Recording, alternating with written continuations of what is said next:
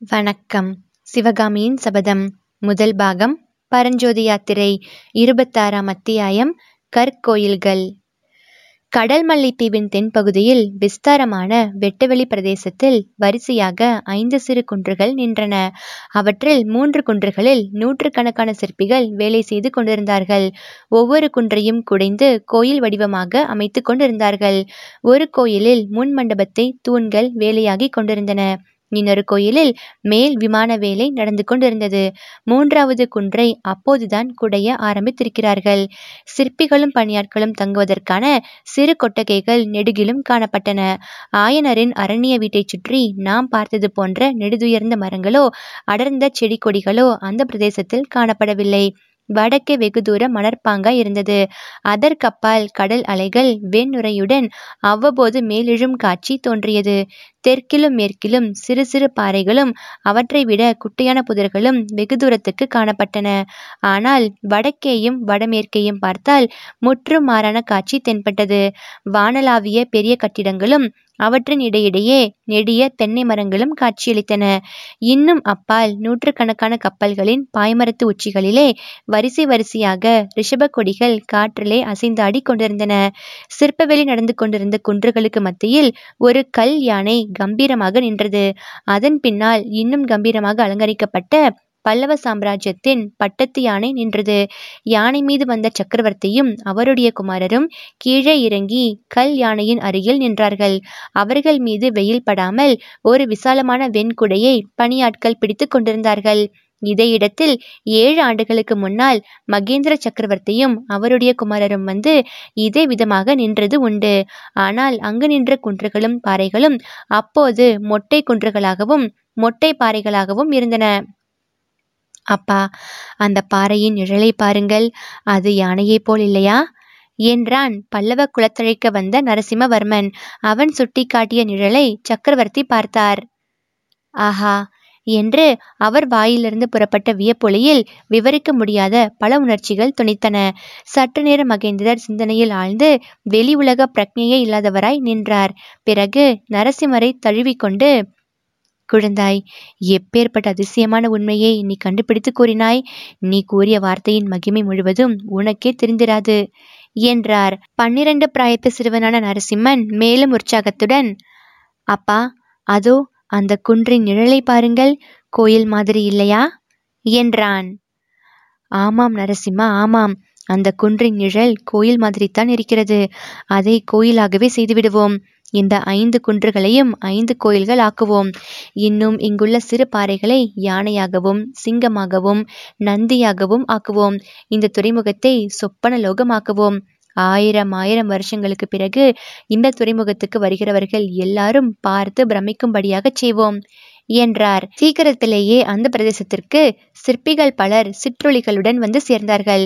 குன்றுகளிலும் பாறைகளிலும் வேலை செய்ய தொடங்கினார்கள்.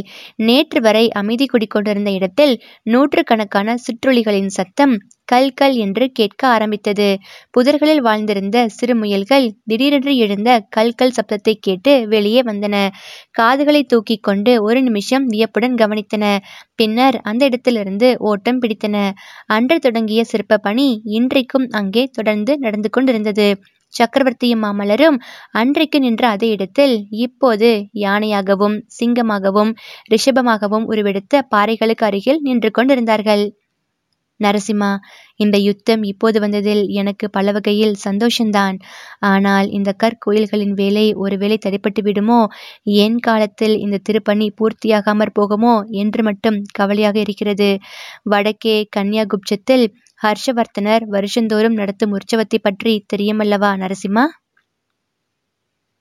பெரியும் அப்பா சிவபெருமானுக்கும் சூரிய நாராயணமூர்த்திக்கும் புத்தர் பெருமானுக்கும் அவர் மூன்று கோயில்கள் எடுத்திருக்கிறார். அந்த மூன்று கோயில்களிலும் வருஷந்தோறும் உற்சவம் நடத்துகிறார். மூன்று மதத்தைச் சேர்ந்த பிரஜைகளும் வந்து ஒரே சமயத்தில் உற்சவம் கொண்டாடுகிறார்கள் என்று கேள்விப்பட்டிருக்கிறேன். மாமல்லா ஹர்ஷவர்த்தனர் இந்த பல்லவ சாம்ராஜ்யத்தை காட்டிலும் எவ்வளவோ பெரிய சாம்ராஜ்யத்தை ஆளுகிறார். அவருடைய செல்வமோ நம்முடையதை விட பன்மடங்கு அதிகமானது. அவருடைய புகழ் இன்றைக்கு உலகமெல்லாம் பரவியிருக்கிறது.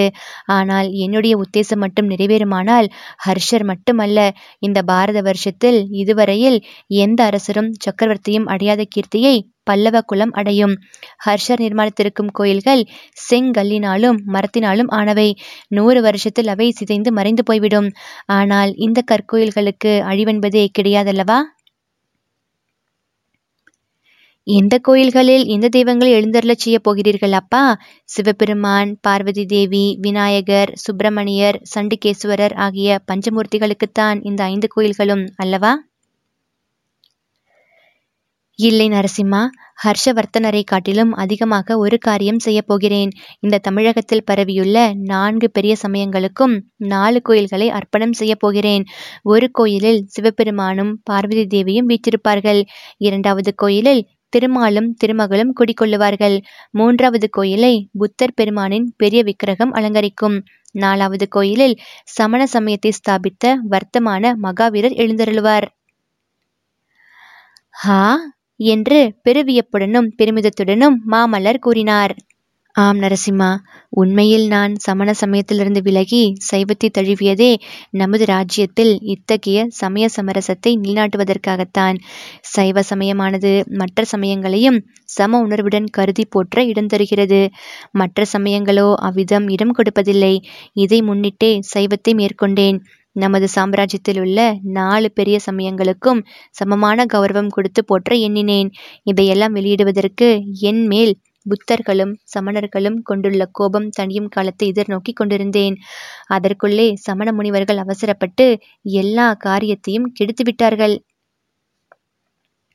சமண முனிவர்கள் கெடுத்து விட்டார்களா? ஆமாம் அவர்களால் வந்ததுதான் இந்த யுத்தம். சமண காஞ்சியிலிருந்து நாற்புறங்களுக்கும் புறப்பட்டு சென்ற சமண முனிவர்கள் சும்மா இருந்து விடவில்லை. நம் நெடுநாளிய சிநேகிதர்களை கூட நம் விரோதிகளாகி விட்டார்கள். இந்த கங்கை பாடி துர்வினிதனுடைய தந்தைக்கு முடிசூட்டியது யார் தெரியுமா? உன் பாட்டனார் சிம்ம விஷ்ணு மகாராஜா தான் அந்த துர்விநீதன் இப்போது தமது பரம்பரை விரோதியான சலுக்க மன்னனுடன் சேர்ந்து கொண்டிருக்கிறான். புலிகேசியின் படை வீட்டில் ஜைன மகாகவி ரவிகீர்த்தியும் துர்விநீதனுடைய குரு பூஜ்ய பாதரும் இருக்கிறார்களாம். சைன்யத்துடன் சேர்ந்து அவர்களும் வந்து கொண்டிருக்கிறார்களாம். உலக பட்டற்ற முனிவர்கள் அதிலும் கொல்லாமை விருதம் கொண்ட சமண குருக்கள் போர்க்களத்துக்கு வருவது என்றால் ஆஹா அவர்களுக்கு என்மேல் எவ்வளவு துவேஷம் ஏற்பட்டிருக்க வேண்டும்? அதை பற்றி என்ன கவலை அப்பா சமண முனிவர்கள் புத்த பிக்ஷுக்கள் எல்லோரும் நம் விரோதிகளுடன் சேரட்டும்.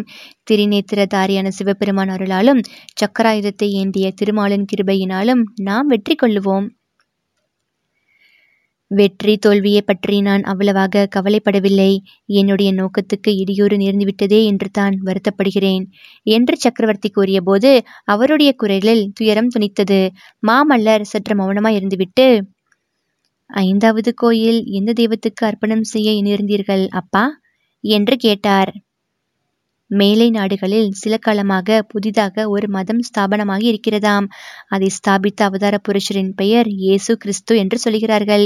அந்த புதிய மதத்தை பற்றிய விவரங்கள் இன்னும் எனக்கு தெரியவில்லை. தெரிந்தவுடனே அந்த புதிய மதத்தின் தெய்வம் எதுவோ அதை அந்த ஐந்தாவது கோயிலில் எழுந்தருளச் செய்ய எண்ணியிருந்தேன். ஆனால் அதெல்லாம் பகற்கனவாக போய்விடும் போலிருக்கிறதே. மகேந்திரரின் யோசனையை கேட்டு பிரமித்த மாமல்லர் ஏன் பகற்கனவாக போக வேண்டும்? யுத்தத்தினால் இந்த சிற்ப பணி ஏன் தடைப்பட வேண்டும்? என்று கேட்டார். தடைப்படாமல் இருக்க வேண்டும் என்பதுதான் என் ஆசை. யுத்தம் முடிவதற்குள்ளே இந்த ஐந்து கோயில்களும் பூர்த்தியாக வேண்டும் என்று விரும்புகிறேன். அதற்காகவே ஆயனரை இன்றைக்கு இங்கே வரச் சொல்லியிருக்கிறேன். அவர் நடுக்காட்டில் போய் உட்கார்ந்திருப்பதால் வேலை நிதானமாக நடக்கிறது.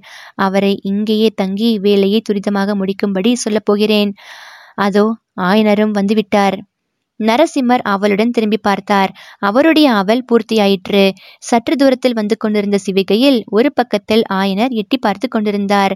மற்றொரு பக்கம் பட்ட பகலில் பூரணச்சந்திரன் பிரகாசிப்பது போல் ஒரு காட்சி தென்பட்டது. அந்த பூரணச்சந்திரன் சிவகாமியின் மதனச்சந்திரன் தான் என்று சொல்லவும் வேண்டுமோ?